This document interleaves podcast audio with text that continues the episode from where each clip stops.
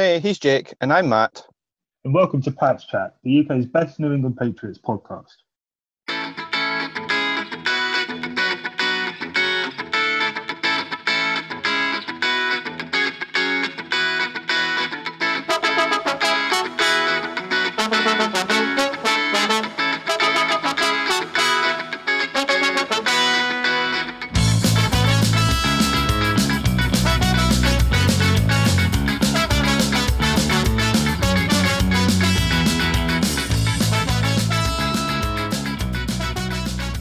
How's it going, and welcome to another episode of Pat's Chat, which is an well an almost instant reaction as you can get, being that we're in the U K. So, you know, up first thing this morning, checking that there's anything been done overnight whilst we've all been sleeping and that sort of thing, and then into it to get our reactions.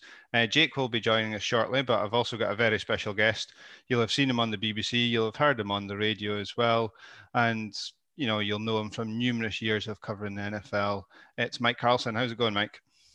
Well, it's interesting because this morning somebody tweeted out this sort of thanks to some of the um, B B C N F L people and all, you know, um, and said, and don't forget uh, Carlson's cameo appearances, which are great. We should do more. And I said, Cameo Carlson is not quite as impressive a nickname as Iron Mike. You know? No, definitely not. but But anyway, um, yeah, I went to bed. I guess if I were, you know, if I were a uh, committed Patriots fan or a more committed Patriots fan, I, w- I would probably not have, I probably would have been dreaming about free agency acquisitions. But um, I, I didn't do that. I did get up and check to see if Bill had been busy and late into the night. But uh, years ago, and it probably is close to twenty years, more like fifteen years ago, maybe more, um, the website Cold Hard Football Facts, which was based in Boston, and they were they were Patriots um, fans. Um, I did a piece for them about Bill's uh, grand grand Gil, uh, Gillette Field theory of the universe, and I, I I was trying to come up with with an overall plan. And at that point, I said, you know, the basic plan was that there isn't one, that he adapts, um, and I think twenty years on, what this strat, what this free agency period so far has shown is that um, he certainly does continue to adapt. There, there are a few things that have sort of stuck um, over the la- over the twenty years, but they are more individual player things. In terms of team building, in terms of how he he sets the has sets the thing going, he is, I would say, the most adaptable coach of our era, and probably of any era, because basically football has mostly been about execution. In other words, you come up with your game plan and you execute better than the other team's defense can, or your defense executes better than the other team's offense can. And um, execution is very, very important, but he's different in that his game plans will change game by game, season by season. Um, he's been he's been able to win, and that that to me has always been the key point of Tom Brady, is that Brady allowed him to do that. Brady's greatest strength as a quarterback was his adaptability. You know, if they if they wanted to run a downfield offense with Randy Moss, they could do it. If they wanted to run a ball control, um, run first offense with Corey Dillon, they could do it. If they wanted to dink and dunk, um, with uh, you know, Wes Wes Welker and Edelman, they, they could do that. If they wanted to play two tight ends, which I think is what he wants to do now, and what, you know, at its peak was was Gronk and, and Hernandez, um, they'll do that. You know, and and Brady was able to execute in all of those things, um, you know, very very well, which is something that a lot of quarterbacks can't do. Um, that that adaptability. Um, you know, when Indianapolis and Peyton were having that great run in the first decade of the century, they had about three running plays, and it didn't change. You know, now we'd say inside zone, outside zone. Then we said it was like outside stretch, uh, draw, inside draw. Um, you know, and they basically just ran them and ran them. And and because Peyton was such a good passing quarterback, and, and the play action was such a was such a threat, and their line was coached so well, um, they were they were able to do that. And I think the second thing that this shows us is that Bill, you remember last year he gave an interview where. Uh, well, it wasn't an interview, I think it was at a press conference, but he said, you know, that they, they had got themselves into salary cap trouble and they couldn't rebuild the way they would want to last year. And everyone said, oh, Bill's whining, you know, he's complaining. But it was the truth. I mean, he was simply, he was simply telling the truth. They they had got themselves into a mess, and it was exacerbated by the a few key withdraw COVID withdrawals, opt-outs from the season, you know, where they had let free agents go, and then the opt-outs happened to hurt them in some of the same same positions. Um, so, so you know, I, I think he was telling the truth there. And to me, it was a great shock yesterday to see Bill. I don't know why the N F L calls it the tamp, the legal tampering period. I mean, I assume the only reason is that if they just said, okay, you can start Monday, then everyone would start last Friday in, instead, and they would have to then have a new legal tampering period. But, you know, it's like, just say free agency starts now, and, you know, and, and then find the shit out of everybody who, who even picks up a telephone to an agent, you know, before that. Um, and the N F L can bug all thirty-two offices if they want to, you know, they've got the resources. So um, anyway, but I was I was really surprised to see them move quickly in this period of free agency, because normally, and, and it has been true for most of the free agency period, they have waited around to see where the best value lies. Um, they've let the big ticket items go because they, they know they can't afford them um, by and large. Um, they look for guys who they can coach coach into Uh, their way of playing, which means you have to be primarily flexible and intelligent and tough, um, because they do value they do value that um, that sort of toughness. And so to see them move so quickly, again, it was mostly for middle middle to high, you know, not to the top end of the market, um, but but middle middle end sort of. Um, and I'm I was a little a little surprised by it. But if you if, if you know, we can go through the individual picks.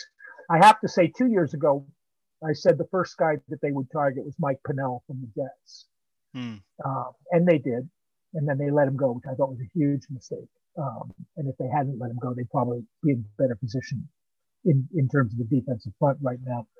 Um, and this year, had I written Fridays, had they not beaten me to Friday's column, because this Friday I was going to I was going to comment on the first signings and then, you know, the best guys left. And I was sure that the first guy that they would target was Henry Anderson from the Jets, again from the Jets.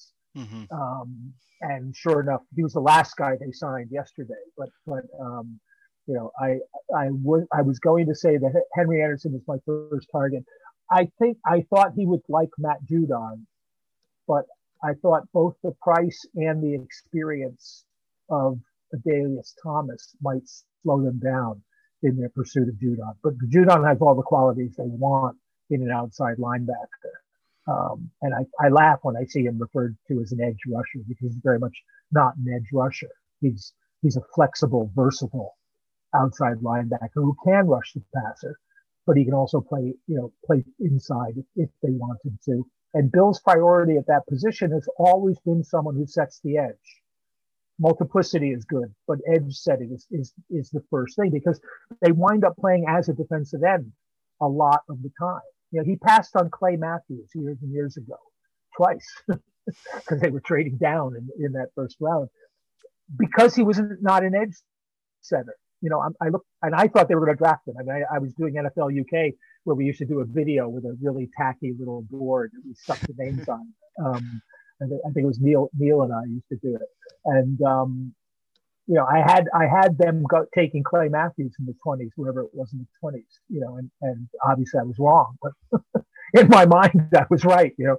And but I so I said to myself, why didn't they take Clay Matthews? And that's the reason. So I, I realized that, that that was why. So, you know, I, I think those are both good pickups. I think I think by and large they were pretty good pickups.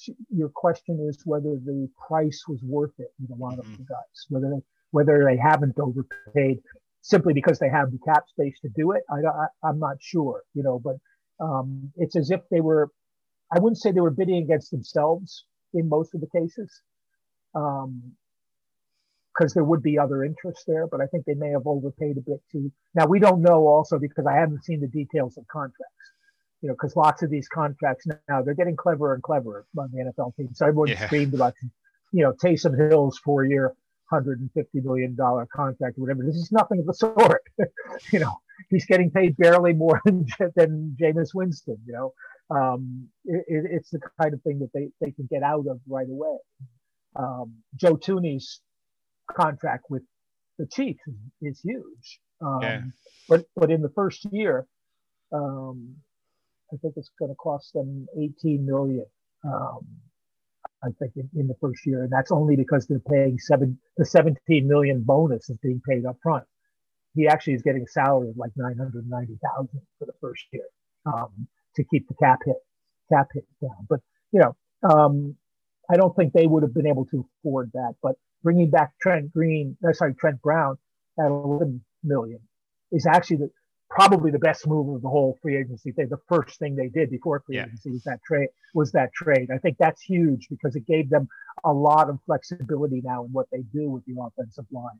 Um, and you know, I know they made noises about bringing Tooney back, which I, he's a great lineman. I think even even being valued as he was by most people as like the second best guard in the draft, but he was the best guard available. I think you might even argue he's the best lineman available in this free agency period because um, you could use him at left tackle or an emergency. You know, if the Chiefs had had him last year, they would have probably have had a better Super Bowl because he would kick out to left tackle, I think, rather than move Remmers over to the right to the right side.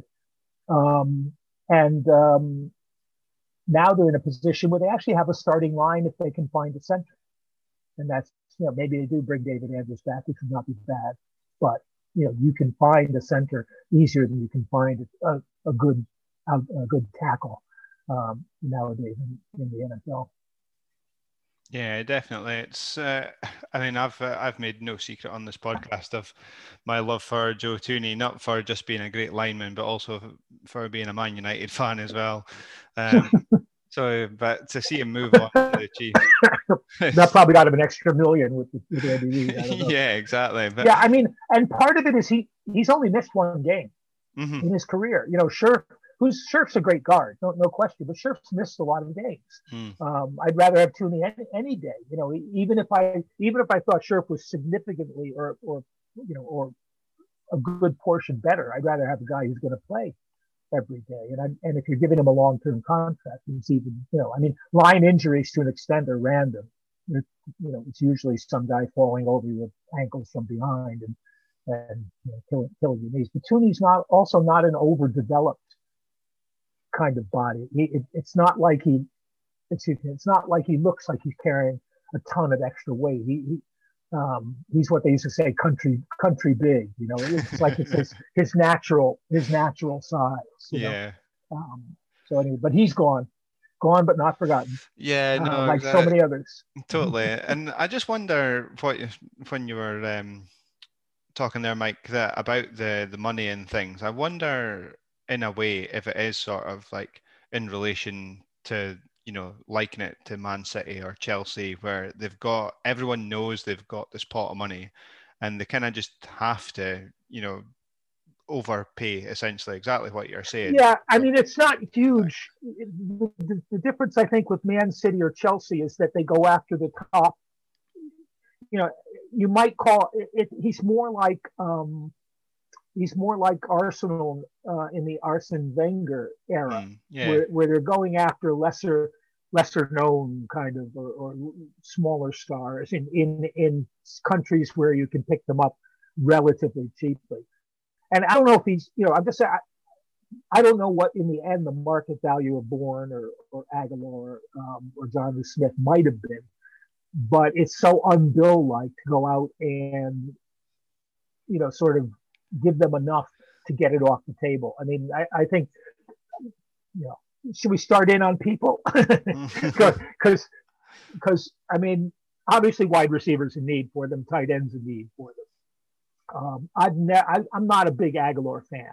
No. Um, I, I see what he can do.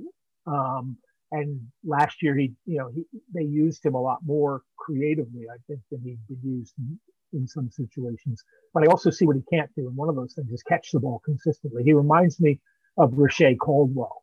You know, th- this seems to me to be like a Reche Caldwell pickup for, for the Patriots. Um, you, you can't build a receiving team around him. Uh, now, in fairness, there weren't a lot of A options.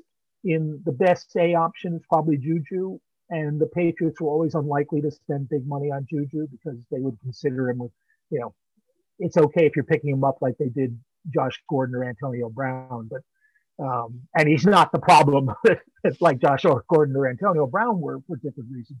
But the same thing, I think they would be a little bit shy of going. He would have been more perfect, I think, um, for mm. what they wanted to do, because he is a guy you could play at any of the three, you know, X, Y, Z spots, um, and and and have and have it be super productive. Um, Bourne I like a little bit better, mostly because he's a great downfield blocker, if not, if nothing more. Um, And um, I said, which is cruel, which is cruel to him. But I, I'm, I think, I'm not sure from the route running perspective, he's what the Patriots really want, um, because most of his stuff was with the Niners were crosses and, and go, pump and go kind of kind of routes. I'm, I'm not sure he can beat people off the line um, deep, uh, but it'll be interesting to see. It, it gives them options though, because the guys are pretty much flexible, Bourne and, and Aguilar. Um, And if Edelman comes back, which I'm kind of doubtful, he comes back at top efficiency, um, it, it would at least give, give them three guys. I, I've seen rumors that Harry is on the trading block. Um, mm. It would be a shame to give up on him, but um, because he has flashes of, of ability, um, you know, which is, and I think they thought, They you know, they liked him better than um, uh, D K Metcalf, for example. Yeah. Um, you know, when a lot, and so when you tried to figure out, well, why did they like him better than D K Metcalf? It, it was supposed to be that, you know, he was more savvy. He had a bigger tree of, of pass routes that he could run, all that kind of stuff. And that that never really showed itself, did it? No, um, it didn't. It's. Um, I mean, I, the, I think the big one, apart from Metcalf as well, was he went. No, they took him before A J Brown as well, and they've seen what he's gone on yeah. to do. He's he's a proper yeah. field stretcher, and but as you say, they they saw something different to to as f- my limited knowledge of watching him in college and things. It seems like he was that, you know, that fade pass in the end zone to the back corner. That's because he's a big guy. He can he can jump up and grab the pass better than um, maybe th- those two could. And that's probably ultimately why they took him. And when I saw those um, news reports about him potentially being traded, I thought he would have been gone. I thought he was going to be in a straight swap for, you know, someone not um, Bourne, but, you know, someone receiver for receiver. Um, yeah, he doesn't have a whole lot of trade value. That's that's the yeah, problem. Exactly. Not only because of, of spotty play, but also injuries. So mm-hmm. a team would be would be taking it. Yeah, it, it's always bad to, to get rid of a player low. Um, and, and in fairness, Bill's had problems over the years evaluating wide receivers and tight ends. Yeah. Um, I mean, the tight end thing is exaggerated. Um, he had the one great draft with, with Hernandez, and with Gronk in round two and Hernandez in round four, both guys dropping because of perceived problems that turned out to be true. Gronk's because of injury, and, and you know, great as he is and was, he missed a lot of time to injuries. Mm, yeah. Um, and um, and Hernandez because of character concerns, which were poo-pooed, not least by Urban Meyer, um, but which turned out to be, you know, in the end more tragic than than anyone could have imagined. Mm-hmm. Um, but you know, but he also has had, you know, Daniel Graham. Uh, Um, Ben Watson were good players. You know, it's just they couldn't be the focus of an offense. And and I think picking up John Smith, who he, Bill apparently really likes from everything I was reading la- last night. Um, you know, the, last year I could I still cannot figure out why they traded up for the two tight ends that they drafted. Yeah. Uh, yeah. You know, I, un- unless their their spy system told them that somebody else, you know, really wanted them. But, you know, Asiasi I could see maybe, but, but you know, uh, they probably could have got him, you know, or, or trade up for the one, but, but, but um, Dalton, um, um, Dalton Keene, whatever, Dalton Keene. Um, I, I, I don't get it, you know, um, but with John Smith and Asiasi, if Asiasi plays the way he looked like he might play, then they could go to two tight ends a lot and have both the offensive threats. And, you know, Lacoste might come back. I don't know. Um, Izzo is, is okay, you know, um, as a blocker and, and, and a short yardage kind of guy.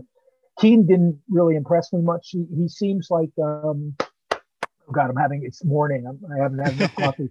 Um, Matt um, Mills, Garrett, Garrett, Garrett Mills. He, he seems like a Garrett Mills type, um, mm. which, which Bill seems to like. Um, someone he might be able to use it at fullback or you know, that kind of thing. But I, I would not be surprised if you saw an awful lot with Cam Newton at quarterback of, of two tight end offenses designed to put teams into running running defenses. Yeah. Um, and then let Cam maneuver his way, you know, to find open receivers or to find space to run um, outside outside the uh, the designed plays. Um, I think so, that would yeah. fit with um, with Smith coming from the Titans, and from what I swear, especially last season, from what I saw of the Titans with it. Firkser, Fisker, Fisker, yeah. yeah, the other tight end, you know, that because I was reading um, this morning that, you know, they've picked up Smith, and he was, by all accounts, he was touted as probably the tight end that the Patriots were going for by the beat writers and things. And he, he's not had an over five hundred yard season, but if you look at from last year, they did a lot of two tight end sets, and you didn't know yeah. where whether um, Tannehill was thrown to Smith or Firkser. So, I mean, I, I think. Yeah, you could. I think you could be right with that. When you will see that probably quite a lot. Yeah, he's not. He's not a Gronk or a um, Kelsey, uh, but he could be a Nertz, I think. Um, I thought Hunter Henry might interest him more, um, although I think his price tag probably would have been even higher. Mm. Um, he's a pretty good player all around as well, but he's probably not as explosive as, as John Smith could be um, with the ball in his hands. Um, But I was sitting there thinking Bargain Bill, you know, and, and Bargain Bill I thought was going to go after Dan Arnold. That was um, that that was where that was where I thought he, he might he might lie. But obviously this this time it's Trader Bill, or you know, uh, or a high, a spender spender Bill. I don't know. And um, but so that that's the that's the receivers. Trent Brown I think really does shore up that line at least for a year. It gives them a chance to um, you know maybe. draft alignment um, and, and develop him as well. So, I mean, now I don't, I'm not sure it's going to look like this because I'm not sure if Shaq Mason can move to left guard or if Onwenu moves to left. And Onwenu was the best value pick of the entire twenty twenty draft in the N F L. Um, yeah. You know, especially for, if you consider for one year, you know, for one year value for him to move in as a starter, as a rookie. Um, so maybe he plays left guard. I don't know. Maybe, maybe, excuse me, Wynn plays left guard, Brown plays left tackle, and Onwenu plays right tackle. Um, you know, they've got permutations that they can save their offensive line with. Um, they seem to like um, the Illuminator, um, the uh, you know uh, more than I than I do. I, I mean, I, lo- I love him. But I, you know, being, being British and all, having had contact with him, he's great. Um, and, you know, I, I still think he's got potential, but I'm just not sure how he's going to fit in to this. You know, originally he was starting and alternating with Onwenu, and, um, you know, then Onwenu sort of took the job when he got hurt, and um, he never got it back. So, you know, maybe maybe he's there to be the swing tackle. Um, and if, if, if they have Wynn and Brown starting, that means the swing tackle only has to play right tackle, because um, if Brown's playing right tackle, he can move to left. He's already done that. If Wynn were playing right tackle, he could move. He could move to left. Even if he were playing guard, he could swing out um, to left. So that that's that's all. Um, that's all a, a good move. And and Trent Brown with one year and eleven million is, is a pretty good value. Um, and they they got something for Marcus Cannon, which. Um, Yeah, they got a pretty good deal for him, didn't they? Well, you know, eleven. They move up eleven picks in three rounds, but that's mm. that's okay because because basically you would have assumed, and I think they were doing him a favor in a sense, which which people don't realize, but Bill has done that quite a bit with players. You know, yeah. let them go cheaply, um, almost as a as a favor. Um, I, he's from Texas. Mm-hmm. I don't think the Patriots can criticize what he's done for them, um, you know, especially given his problems coming out of college, you know, when they when they drafted him, knowing knowing that he had cancer. Um, and so he's given him a good time. I think he probably wants to be in Texas near his family. He opted out last year. He probably he hadn't showed up for the the latest uh, uh, medical run-throughs in, in New England. I, I think he probably wants to stay home, and and that's, you know, given his circumstances, I think that's pretty fair. So so to trade him to Houston and, and actually get some value back for him was probably a really good move for them. Um, I wouldn't be surprised to see them pick up someone along the way, you know, if they don't re-sign David Andrews. Um, um, they might try to pick up a, a center. Um, and then you get to the defense where, um, like I said, I, I thought Henry, Henry Anderson was coming to New England. I thought that was like too good to pass up.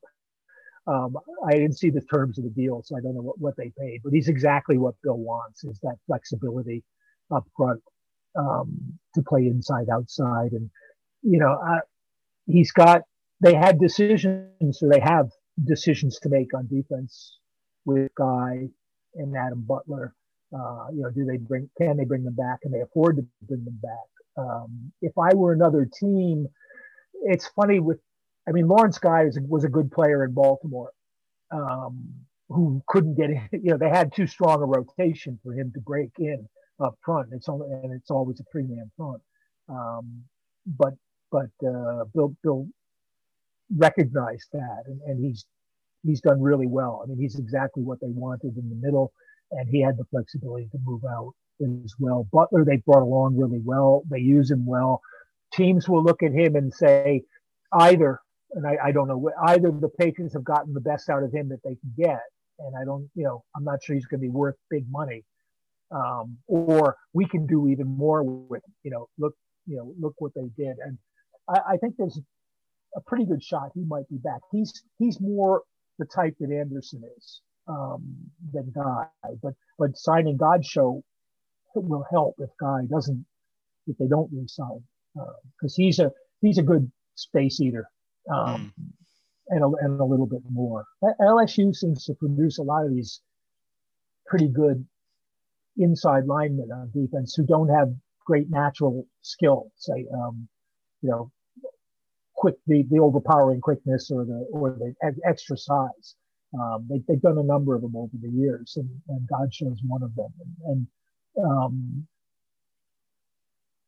he's a rotation player. So you don't want to pay him as a starter, but but um, you know, Guy was a rotation player theoretically, but he actually was playing an awful lot last year and, and the year before, and, and that in itself w- was value.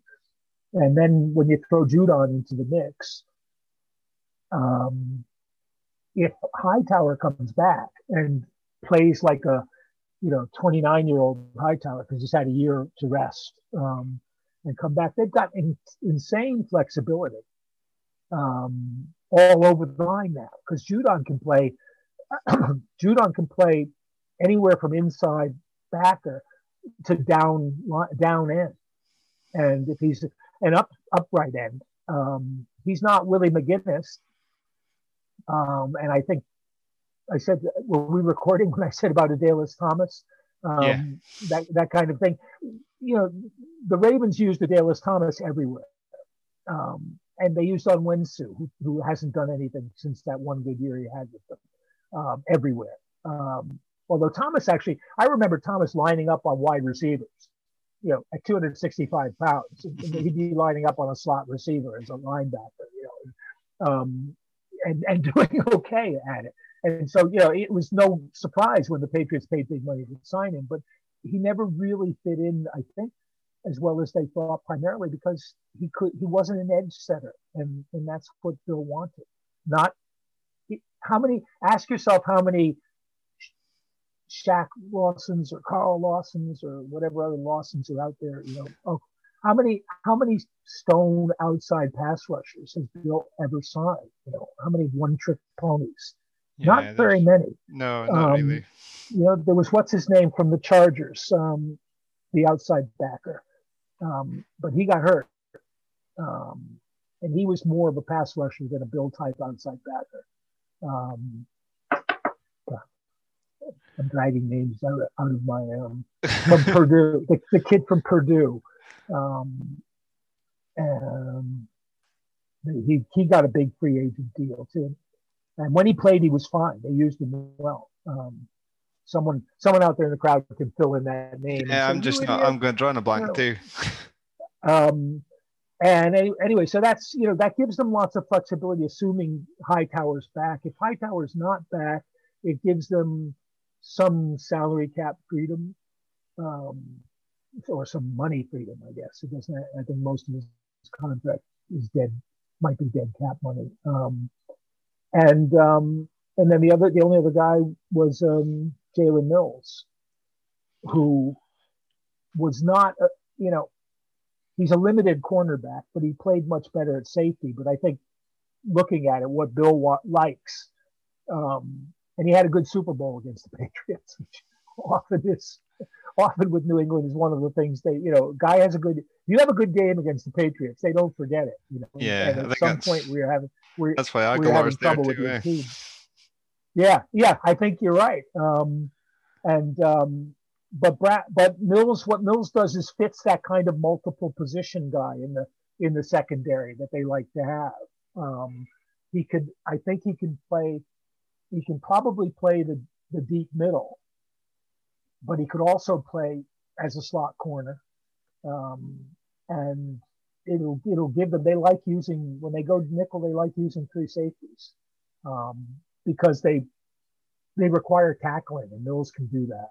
Um, you know, if they play him in a slot corner, they might ask him to hold an edge, set, set an edge, uh, w- which they, they do. I don't know if, if Chung comes back.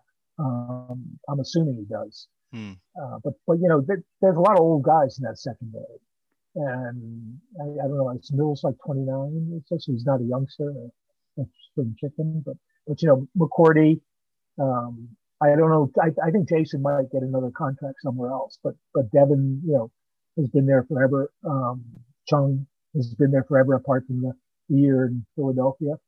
Um, which was a great indication of how, now, you remember, Chung had played at Oregon for, for Chip Kelly. And when he got to Philadelphia, they didn't know how to use it. I mean, yeah. the ways they wanted, he, was, he wasn't good enough at the ways they wanted to use it, which is kind of what people said about him coming out of college. Um, and Bill had drafted him in the second round, I think, and saying, no, they've overdrafted this guy, which they will do. You know, they drafted Duke Dawson in the second round, for Christ's sakes. Um, but, Um, you know, playing for Bill, Chung is a weapon. They, you know, he knows what he can do and can't do, which is, I think, the overriding uh, motto. Because even more than just do your job. Well, it's it's like a colliery to do your job. The colliery to do your job is Bill doesn't ask you to do things he doesn't think you can do. They they build their they they they both bring in players who can do what he wants to. to do within the systems, but they they they tweak the system to the player, you know. So they re- when they ask him to do something, they don't blame them for not being able to do it. You know, they when um, when uh, Ellis um, when Ellis um, God, I'm having a bad morning. has to has to play Plexico Burress man man to man, you know, and he's five foot seven and Burress is six foot five. Mm. You know, that's a bad decision by the coach. It's not. Yeah.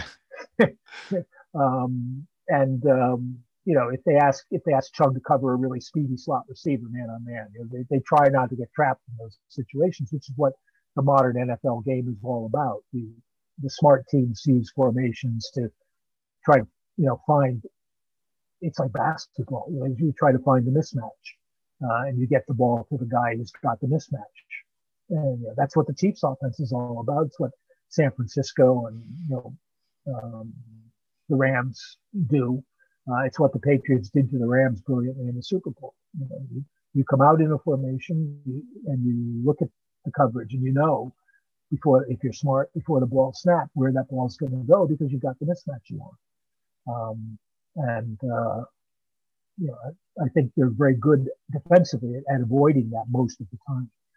So I don't know. It, if you disregard the money aspect, I think the Patriots had a pretty good first day. Um, guessing that those contracts. I'm I'm going to guess that some of those contracts are back end easy to get out of, so they won't necessarily wind up in salary cap hell yeah. when they release Nelson Aguilar after two years. Um, Most of what I've seen is, you're right, they're all basically, even though it says four or five year deals, they're pretty much all two year deals um, with, you know, quite a low base of per, you know, active roster bonus and that sort of thing from what I've seen so far. And then if at the end of two years, it's, you know, the game's up and they've not been as good as what they were expecting, then they can cut without much hassle, I think. Yeah. And, you know, I, I think, well, It's it's it's hard to tell. Um, the best value might well be Brown. Uh, sorry, Bourne. Trent, Trent Brown is the best value. The best value in yesterday's signings probably might be Kendrick Bourne because um, it's three years and, and the money's quite reasonable for if he turns into a, a, a number two, say, receiver. Um, but the rest of it, they're all players who theoretically fit what they want to do. And it makes the draft a little interesting because when you look at when you look at what's left to fill uh, or where you want, they they're mostly going to be looking at guys to develop behind these these players. Um, so I, I think a lineman on both sides of the ball, probably a quarterback, um, but not in the first round. You know, probably a developmental guy. Um, and probably a receiver, unless they sign somebody else later on. But, but I still think they need an outside receiver. Um, none, nobody they've got really looks to me like like the guy who you stick out there on his own. Yeah, teams want to want to at least shade their coverage to him, if not double him. Um, and you know, again, this year, like most years, is a decent year for draft for, for receivers.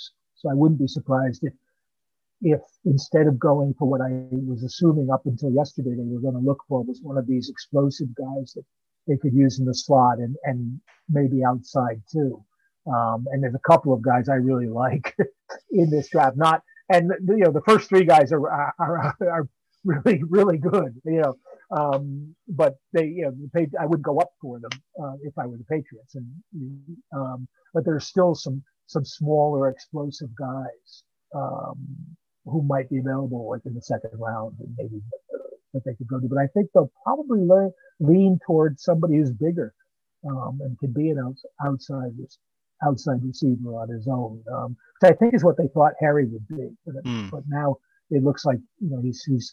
Almost going to be. Most of these guys, it's again, if they do lots of two tight ends, most of these guys will be playing inside a lot if they can, if they use the tight ends outside. You know, I think what you, it looks to me like what you would do would be is a mismatch kind of offense where, where you're trying to split out a tight end and run an Aguilar or a Bourne through the slot, you know, and see which one gets the, gets the guy who can't cope with him. Um, and if you do it on both sides of the field, you're, you're, even, you're even better off. Um, so, yeah, I mean, what else happened? Newton, Newton, so I, I'm not, it's hard to figure out what Cam's about, but I don't know if he's, I think they're, they're going to revamp the offense even more because I think the one thing you saw was that Cam wasn't the kind of quick quick read and get it out kind of guy. Um, and um, that's contrary to kind of what they've looked for before. But I think you'll see, I think you're going to see him running. Um, you know, I think they're going to look at Baltimore. and, yeah. and if he's healthier, you know, because last year it looked, to, the funny thing about Cam Newton running last year is a lot of the time it looked like he was walking. It was like, for a big guy, a, guy, a linebacker-sized guy, he's got a lot of escapability.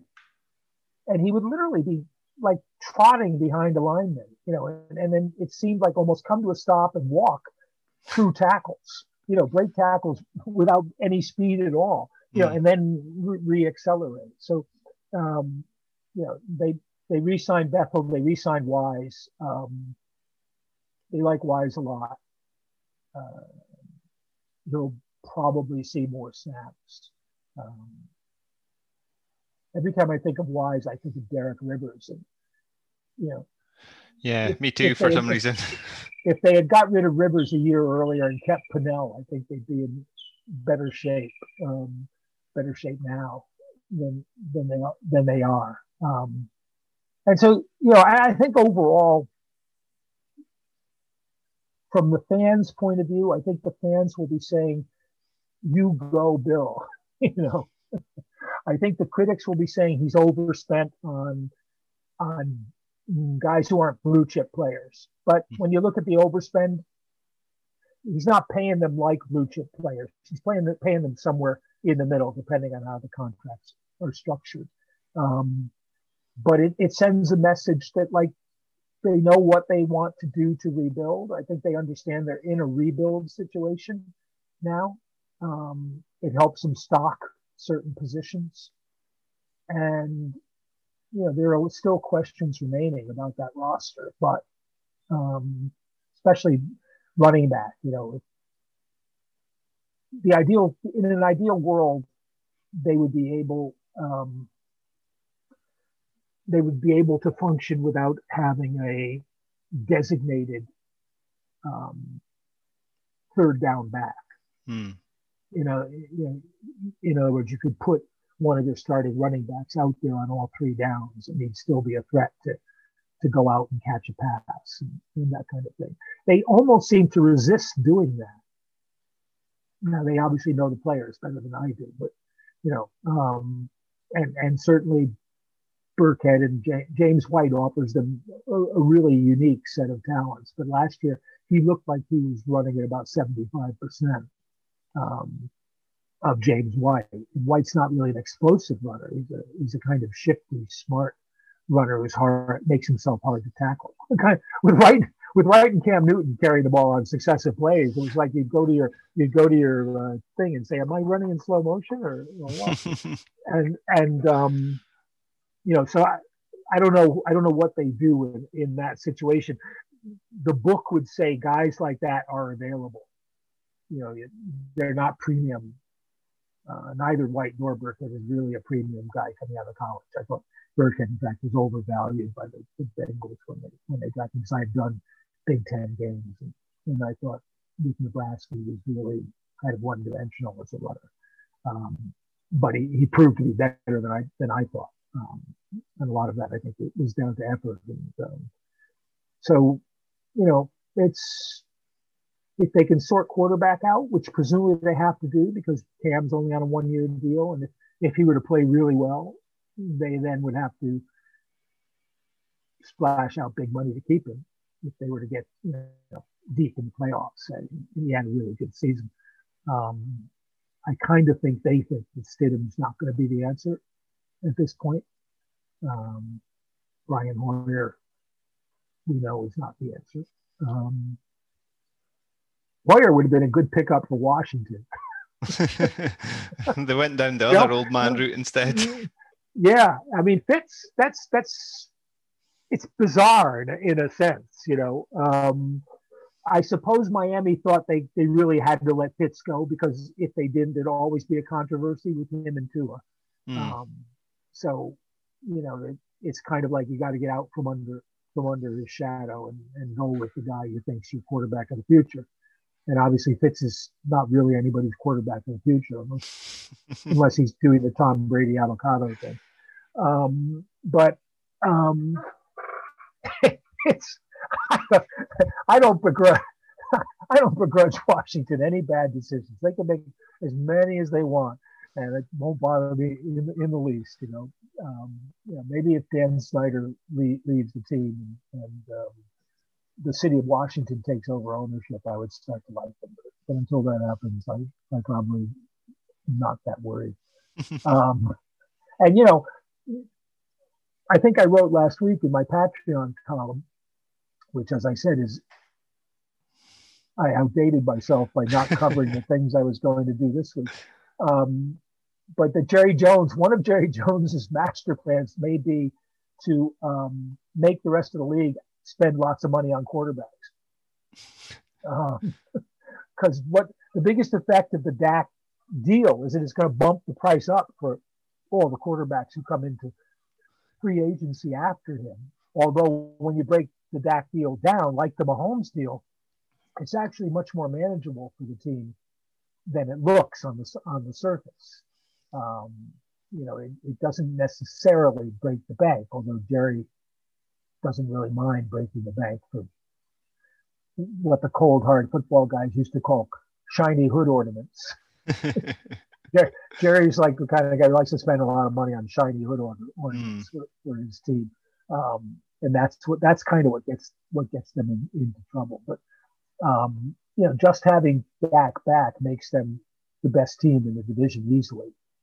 Um, and so that's probably worth it in, in and of itself. But, you know, uh, as I said, I, I made a list last week of quarterbacks and kind of, I wasn't ranking them one through thirty-two or anything like that, but just kind of putting them into groups. Um, and Dak certainly is in the top group. Um, you know, so if you were ranking them one to ten, he's probably somewhere around eight to ten, depending on, you know, some of the guys who are obviously on the way out, uh, the, the Matt Ryans, the Matt Staffords, or something like that. And I was a huge Dak supporter when he was in college. We were doing the AmeriCarnage podcast then, and I said, you know, on, on my board, for whatever that was worth, he was like high second round, late first round, third quarterback off the board, um, behind Wentz and Goff. Hmm. You know, and, and he's done better than either, obviously. Um, although he went into, you know, his rookie year, which was their best year, I still think, with, with him. I mean, he went into a fantastic situation for a rookie quarterback. The yeah. best offensive line in the league, you know, a, a great running back, enough receivers to make life easy. And he didn't have to carry a team himself. And, you know, the best description of him I had at that was, was, was, is kind of like, he's like the poor man's Russell Wilson. But he's not as good as Russell. He doesn't do what Russell, he can't do what Russell Wilson does week in and week out. Um, all the time, but but still, he's got you know he's got those kinds of qualities. So, you know, I, I thought Dallas you know, did well did well enough to keep him. Um, they had to, because what's yeah. the alter- that's the other thing. What's the alternative? You've got a top ten quarterback. Where are you going to find another one? You know, you can't, even a rookie who might be. And you know, and then and that's the other thing. If you put if you put her Justin Hebert or um, or uh, Joe Burrow. Um, you know, in your top ten, that, which I think is premature to always take a quarterback who's only had one year and, you know, and, and rank him. Um, but, you know, even if you put them in, you still, would you rather have, you know, you'd rather have them long run, say, but if you're Dallas, would you rather have him or Dak? It's probably a toss up. Um, but you're not going to get, you're not going to get him, and you can't depend on picking one up in the draft. Even Trevor Lawrence is a question mark for his first, you know, for his rookie year. Uh, and as I said, always the biggest problem with rookie quarterbacks is they tend to go to bad teams, which yeah. doesn't let you know as if they were fully formed Q Bs, and um, they don't get a chance to develop all their skills because, like Joe Burrow last year, half the time you're running for your life. Uh, the Chargers did very well to keep Hebert alive, you know, considering how bad their offensive line is. Um, but yeah, it was he scrambled also a lot. Out. Yeah, it was a tribute to his thing. I remember, I think it was it was one of the Schwartz brothers. I think it was Jeff Schwartz last year who said, you know, what they should be looking at is his last like three or four games at Oregon, including the bowl, where the coaching staff seemed to say, it's okay, if you want to run, run. And they had kind of held him back before that. And he played mostly as a pocket passer. And the difference was amazing. You know, um, much more offense generated, and, and it turned out to be that way with the Chargers as well. Um, and you know, I've, beyond Lawrence, who I, I think you know, everybody is not wrong. He's obviously the number one pick. He's probably, on paper at least, coming out of college, you know, a better prospect than either of the guys last year, which is saying quite a bit. Um, But beyond him, I'm not sure where any of the other guys fall in. And, you know, you can make arguments for or against them, um, which to me is less interesting in terms of like how you rank them as the fact that you have to understand you're making arguments for or against him, which mm. means it's not it's not a slam dunk. It's not a sure thing. Um, you've got to be very careful, you know, and understand what, what each guy's strengths and weaknesses are and how that's going to fit into your, what you want to play and how you want to play and, you know, what, what, how fast you have to bring him along or, or whatever. Um, you know, I thought at one point Trey Lance was going to be a bargain somewhere in the middle of the first round. Um, Because he didn't, because he didn't play in the one game he played, was not a great game against um, um, Central Arkansas, um, the Central Arkansas University. Um, but, but um, I don't think. I, I think probably none of the four. I think he'll go before one of the other three guys, and, and probably none, none of the four make it beyond fourteen or fifteen. It'd be interesting to see if if one of them is there at fifteen, what the Patriots' reaction would be. Yeah. Um, you know, whether a Nick Saban quarterback is going to be, you know, attracted to Bill, um, given that how many Alabama quarterbacks have been hugely successful in the N F L um, since Joe Namath. Um, you know, not it's it's. The obvious, the obvious point to make with anyone coming out of Alabama is, is you're playing on a loaded team normally, and in fairness, you're play often playing against some very good teams as well. Because in the S E C, there are some very good teams, and you you have to play the S E C championship game, and, and you're almost a guarantee to go to the college um, playoffs, you know, unless you lose to Troy State or one of your other cupcake games. No offense, O C. Um, and, um, um, but you wonder if that personal thing, which, you know, Bill depends on to a good extent, you know, you, you saw him taking advice on linemen from like Pat Hill and, and, um, what's his name in Iowa and, um, uh, from Urban Meyer, uh, Nick Saban, you know, these, these are guys he talks to and, and, you know, respects their opinions. And they also know, I mean, they all coached for him except Urban Meyer, but they know what Bill wants to do, so they can, you know, really, like, you know, how, I mean, he, so many Alabama guys in his defense, you know, who know how how he wants to play, and and Saban's a great defensive coach, technique-wise. You know, he, he teaches he teaches really well. Um, Patrick Surtain is one of my, you know, if they weren't so loaded at quarterback. It's, it's funny about that with the Patriots, you know, because I'd say, oh, it's Patrick Surtain for the Patriots. But, of course, you know, they're loaded. What are, are, are they thinking about moving someone else to safety? Does, does, does Williams move to safety, say, and then they can, they've got a spot for another corner?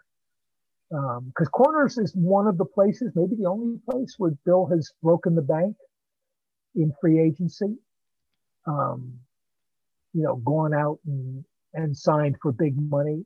Um, Darrell Revis and, and Aqib Talib, uh, both, you know, where he thought that's worth it to have a number one shutdown kind of corner. Yeah. Stephon Gilmore, obviously.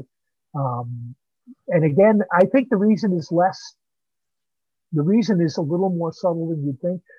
It's not that you have a number one shutdown guy so you can shut down the other team's number one receiver. It gives you the flexibility to do other things with him. And, you know, the Patriots have done it a lot. They, they'll double the other team's number one receiver and put Gilmore on the number two guy and therefore shut them both off. Um, you know, they'll, they'll put Gilmore on, on the number one and double someone, not the number two guy, but let's say a tight end that you need to stop. Um, they tried that with the Chiefs um, at, at one point. Um, and yeah, it, it's, it's a fascinating, it's a fascinating thing.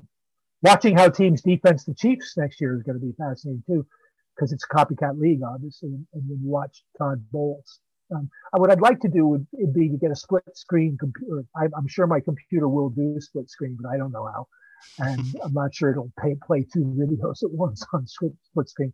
But I'd love to watch the Patriots game plan against the Rams and the Bucks game plan against the Chiefs side by side, and and see how many similar kind of things they were doing. Um, you know, and, and, and both times, I think it, it began with not letting Tyreek Hill beat you deep. Mm. Um, yeah. And then the second thing was controlling, if not stopping, Travis Kelce. Um, they did it sort of different ways. Uh, the Patriots were using a, a lot of safety as robber um, in the middle of the field to clog up the middle. The Bucs were using those two linebackers, often man-to-man on the tight end, um, and banging him off the line of scrimmage or banging him at the five-yard spot to kind of just disrupt his timing and, and his routes.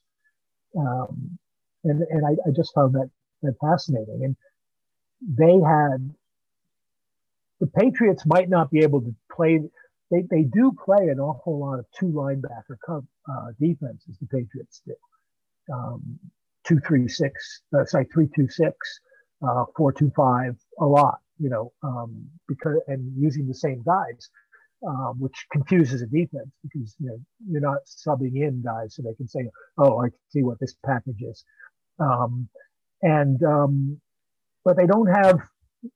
Very few teams do. Devin White, Levante David kind of linebackers who can both go sideline to sideline from the middle and run with a tight end um, or or bang him and then run with him, which is what Levante David was doing so well on Kelce, you know, whacking him at, at the five-yard spot or, or whenever it looked like he was about to start his break, making him take a step back and slowing him down in, in that sense. They can't really do that. Um, that's one. It's been one of the weaknesses. Remember, if you want a video example of it, you'd have Minkowski in the Super Bowl against Atlanta trying to catch um, whichever of the running backs it was who took the pass um, from uh, from Ryan to the outside, kind of swing pass, and, and beat him to the end zone. You know, they they they've never had a sideline to sideline kind of coverage guy.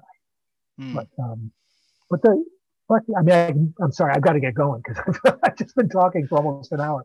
So we've just been, I've been do- dominating that, uh, monopolizing the conversation, but I do have to get going.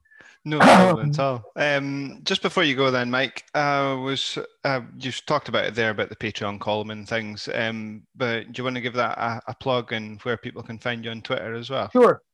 Sure. The Twitter is at Carlson Sports. Uh, I was one of the first guys to do that.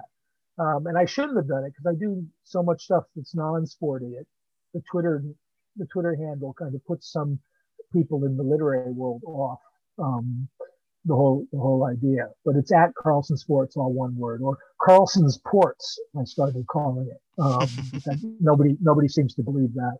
Um, and the, the Patreon column is is patreon dot com uh, forward slash. It's Mike Carlson F M T E. It's because it was.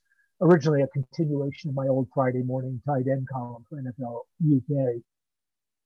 So that was Mike Carlson there. Thank you very much to Mike um, for coming on and doing that quick reaction. Well, it was meant to be quick. It was maybe a bit longer than was expected, but Mike likes to chat. Mike knows that, and that's no problem at all because we like listening to Mike and getting his stories and things as well. And Jake, you were listening in, in the background and most of that, the listeners wouldn't have heard your voice on that um, little segment there, but you're here with us nonetheless. And so, firstly, how are you doing? We've not heard from you in a little while. Yeah, um, I'm like Lazarus, so resurrected from the uh, from the from the metaphorical dead. Um, no, I'm good. Just um, busy with my day job, really. Um, yeah, this is not much more interesting than that, I'm afraid, especially with. Uh, with lockdown and everything else. I wish I could tell you that I've been on some massive quest to destroy a ring in a volcanic land, but no, nothing of the sort. Just been in my uh, in my flat, doing work and watching a bit of T V. Super thrilling. How have you been? Yeah, I'm good. Um, similar, just going to the park quite a lot with my daughter, uh, counting down the days till baby number two arrives, but apart from that, you know, I'd like to count down days. Um, I don't know, have you done that yet? Have you, since Boris gave you indicative dates down in England, have you got a red circle around the date that you can finally get to a pub or anything like that that you're looking forward to? Uh, I keep forgetting what date. I, I'm just so busy, I, I can't, you know, because you know, when, when you're so like deep into projects or I'm just in that weird phase at the moment where it's kind of hard to stick your head above the sort of parapet and uh, pay attention, I guess. Um, I don't know, it doesn't really bother me a whole lot because, I mean, it, I mean, realistically, when, you know, if it's, it's hypothetically, it's a month from now, so this uh, the, the sixteenth of April. If it's the sixteenth of April, um, I'm not going out because everyone's going to be out. If, you know, the shopping centres reopen, I don't know. It just sounds like a bit of a mess. So I'm not uh, vaccinated either, so... Yeah, uh, I mean, when, when I'm vaccinated, yeah, maybe I'll throw caution to the wind. But for now, I think uh, I think I'm just going to carry on as I am.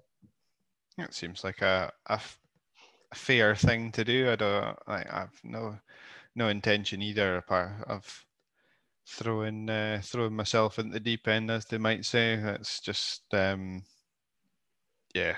Well, if I could get to do more things with my little one, that'd be the my main priority, get into a soft play centre or go out for a lunch with a wife or something, especially when the newborn comes. It'd be nice to get out for a drink, but, like, you know, obviously a, a safe one.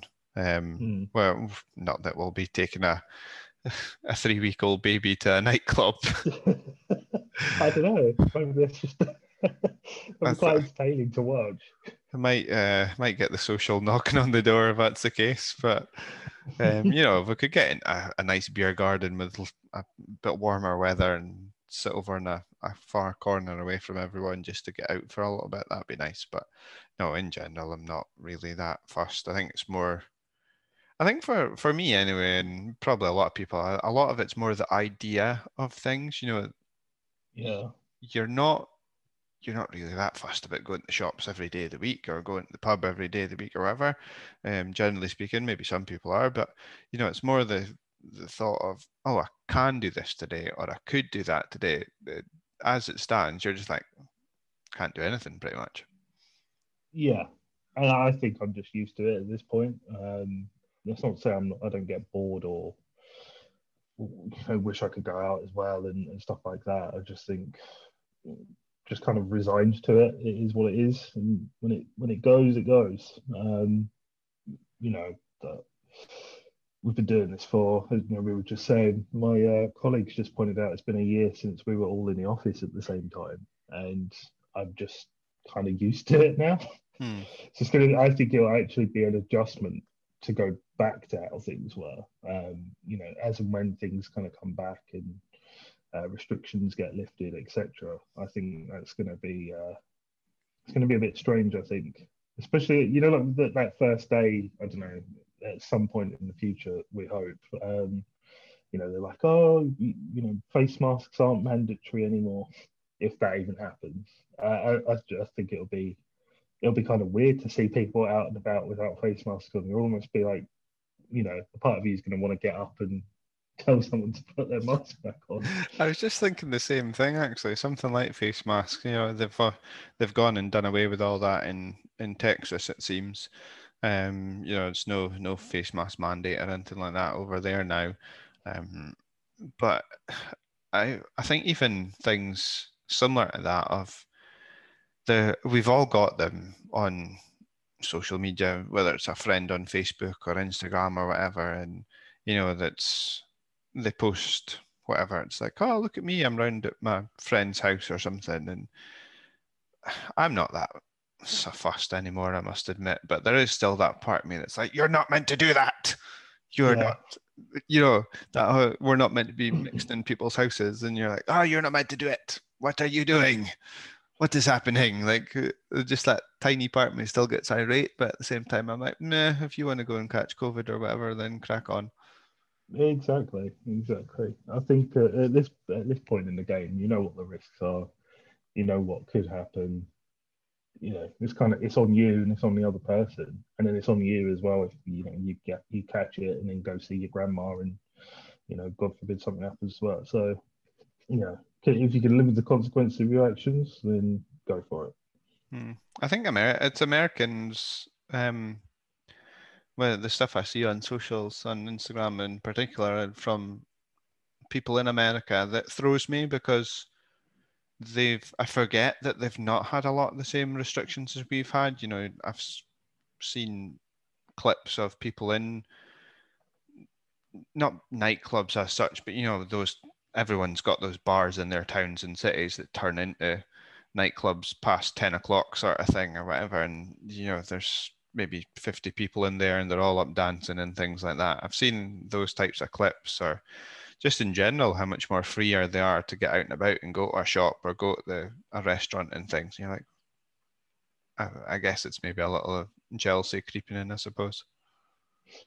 Yeah, I, I don't know. I almost feel like they've been misinformed, isn't the right word, but yeah. I don't know if they necessarily, it's kind of at the forefront of their mind.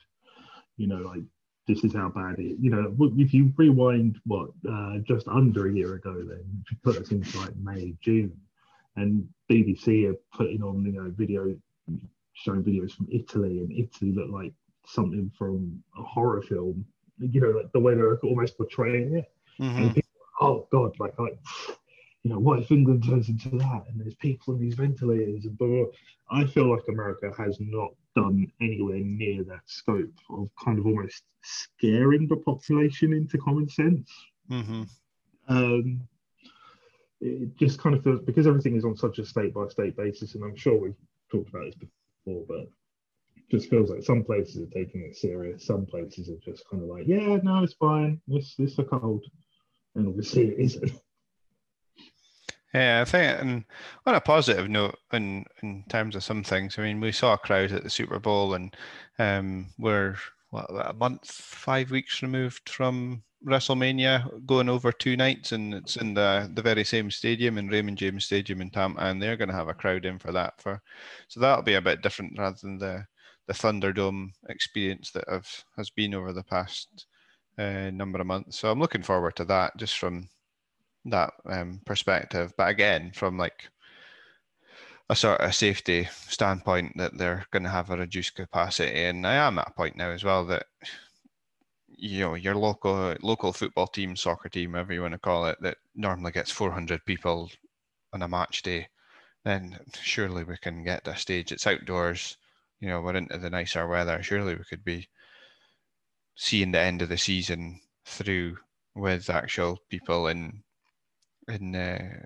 in football grounds around the country. But who am I to decide um, on on that sort of thing? But I can decide on whether I'm pleased with the acquisitions that happened yesterday. Um, overall, I, I like Mike was saying, you know, I think we'll be reasonably pleased. The, there is that, I think there's the critic in everyone that it's not who we were expecting at all. You know, I wasn't expecting Juju because of his extravagance that's not going to fit into the Bill system and the, the Patriot way, as it were, possibly. Um, Kenny Golladay might come, but probably the money's been spent in other areas now, so you're not going to see him. I just wonder if, who else we might see. Do you, are you ha- one, are you happy overall with the day one expenditure? And two, do you still see them doing more business before the draft next month? Um. Yeah, I, I think I think you, I think you'd have to be happy. This is almost like, because I was thinking about this last night, because someone was sort of wondering why people were tweeting about the N F L and the Patriots so much, and I I assume they don't follow the N F L, um, but they definitely follow soccer, football, um, and I was kind of like, this is like Man United. You know, like Ferguson has just retired and Man United have just like gone, screw it, and open the checkbook. And rather than just signing players that, um, I don't know, maybe uh, that are just names, they're, they're signing like proven quality and sort of going, okay, well, this is, this is a problem area, let's fix that. This is a problem area, let's fix that as well. And you as a fan can't ask for more, more than that, really. Um, I think it is a massive statement in terms of, like, you know, last year was a bit of a blip.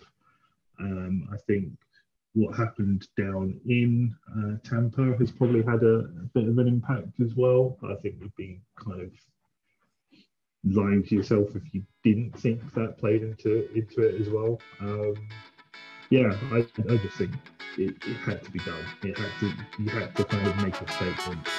Uh, sort of show, hey, we're still here, um, and you know, regardless of what's, what's happened in the last sixty-five shows, but uh, um, yeah.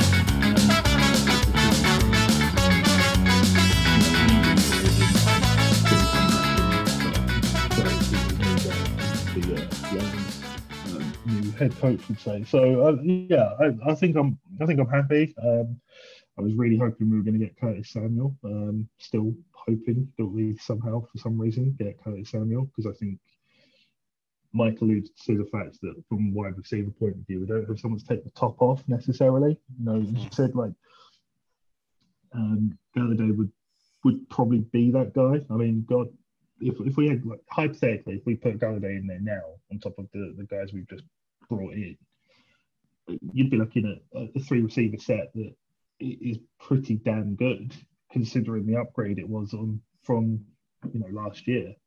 Um, yeah, I think there's still a few question marks in, in a few spots, um, but you know to bring in um, who we have and to shore it up, yeah, uh, you know if you're looking at this from a purely like a Madden perspective and you looked at like our rating last year, suddenly you consider as well that we've got so many people coming back from uh, opting out. I think this is a very different animal to the one that we had last year, which was a little bit toothless um, in, in several respects. It now seems that, um, you know, it's, it's kind of getting a little bit more bite back, and, and that's obviously what we want. And Cam's getting some uh, much-needed weaponry, because I I don't think he got a fair shot of it. You know, as Mike was saying about um, uh, the Cowboys, uh, Dak, Um, you know, Dak having a, you know, coming in as a rookie and having such a solid line, et cetera, et cetera. It's kind of like Cam came in as a rookie and then we had like a bit of a, you know, he had a good, he had a decent line, but he just didn't have anything to work with. So a lot of the onus is on him. So I think, uh, I think this is the year where, you know, hypothetically, we don't bring another quarterback in to be Q B one, and Cam is Q B one. I think this is the sort of make or break year for him. You know, there's an upside. He does really well. We signed him to a longer deal. You know, if there's a downside and he's not as good, cool. You know, we we, we tried. No one's going to be able to say the Patriots didn't give him a chance, or likewise he didn't get an opportunity. So, yeah, all all round, I think uh, it's exciting. It's definitely exciting. Yeah, definitely exciting. That that's my I couldn't. I was trying to not go to bed early, but you know, so. Sit down with the wife for a little bit last night, and I, kept, I couldn't help but keep on reaching to my phone, because I was like, oh, oh, something else is happening. Happen? Oh, yeah. something else is happening.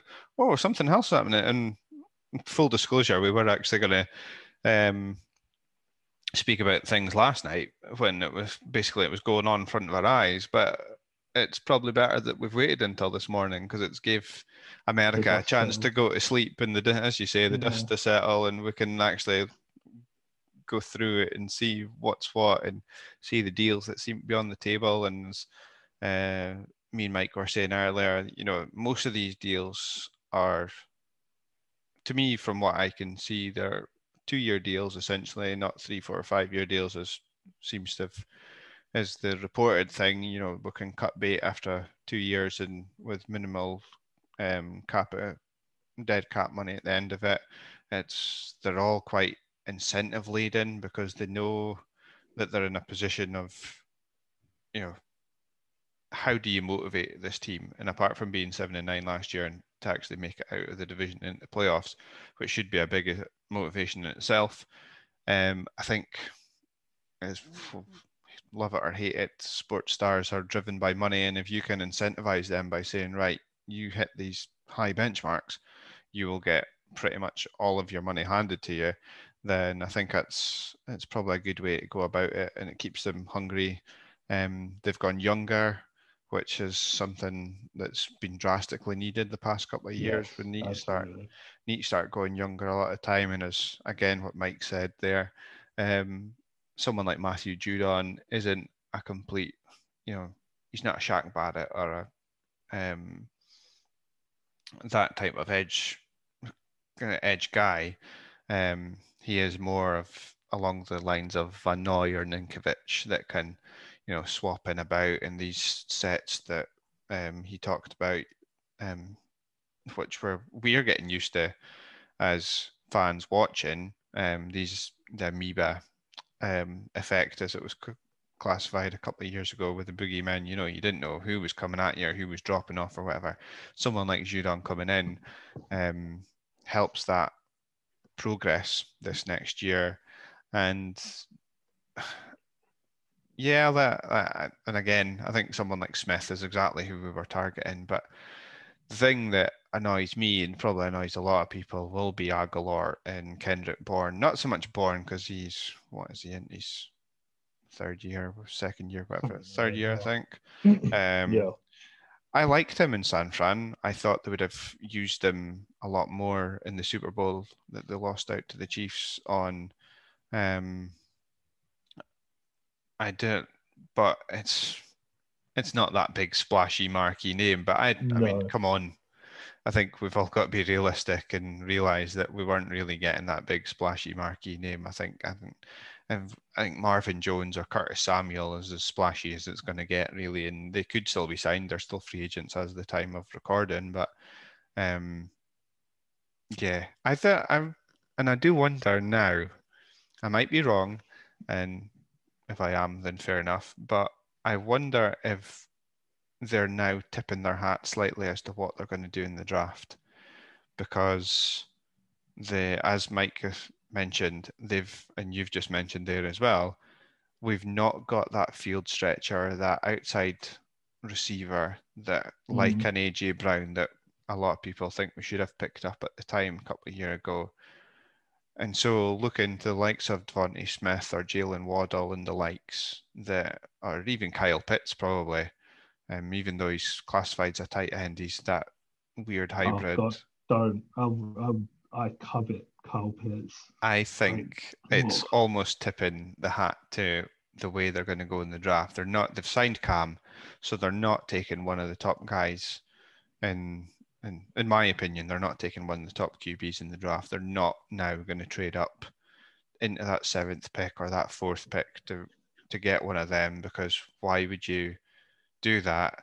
And then, you know, pretty much you're going to upset Cam Newton. It, you're not taking one of them for Cam Newton then to sit on the bench for this next season to come.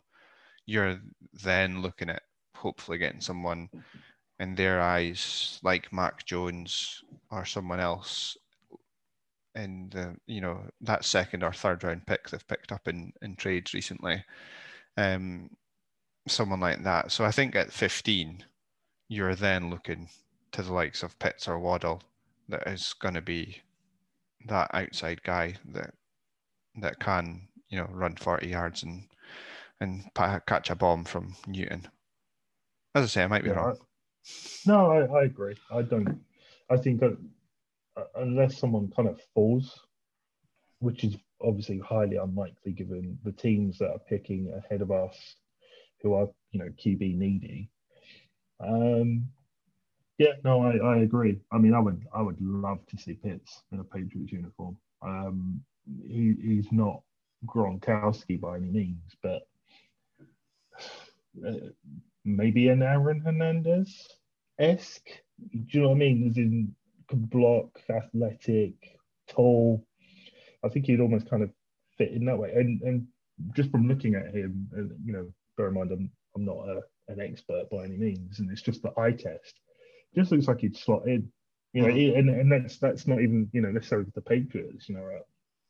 I know a lot of uh, a lot of the sort of journalists kind of see him going to Philadelphia or somewhere like that. I just think he'd slot in straight away, straight yeah. away. And you imagine, you know, if we, if we had Pitts and suddenly you're running like wildcat formations, you're two tight end sets, you know, you're you're looking at something that's quite a formidable. Um, you know, maybe, maybe at that point you're not kind of you don't need a Galladay, you don't need the, the Samuel, because you've got two really decent tight ends and, you know, running all kinds of routes uh, in the middle.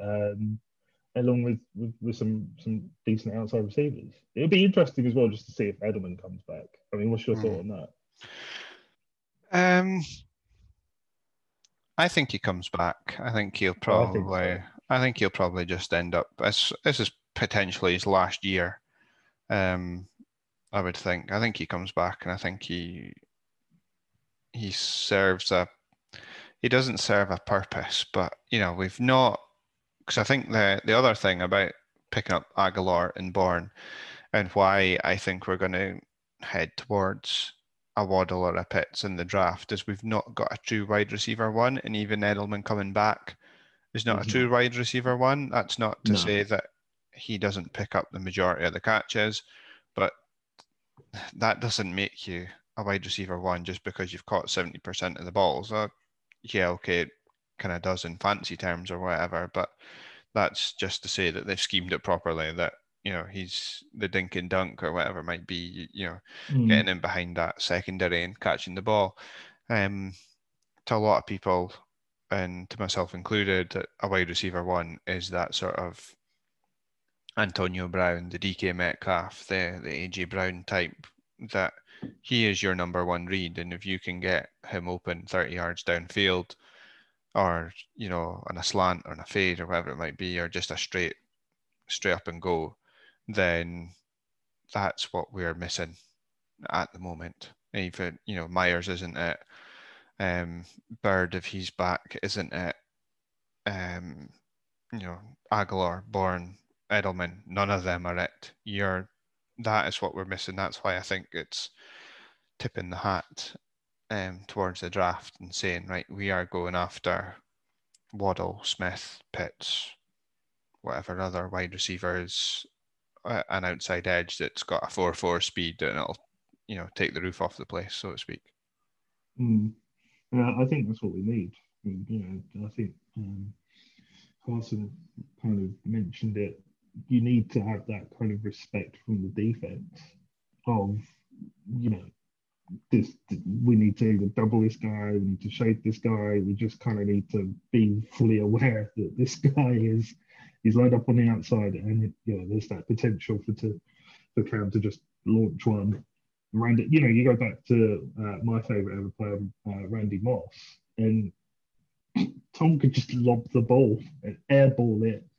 Um, and odds are Moss is coming down with it. So, uh, you know, if you've got someone like that, which is obviously, you know, you're going to pay a premium or you're going to have to hit it real lucky in, in the draft, it really does add uh, a layer of threat uh, that, yeah, as you said, is, is probably missing at the moment. I don't think right now, if, if we were playing Kansas, for example, first name that came off the top of my head, I don't think they would necessarily have a bit of a tough time kind of, you know, right, matchup wise, et cetera, et cetera.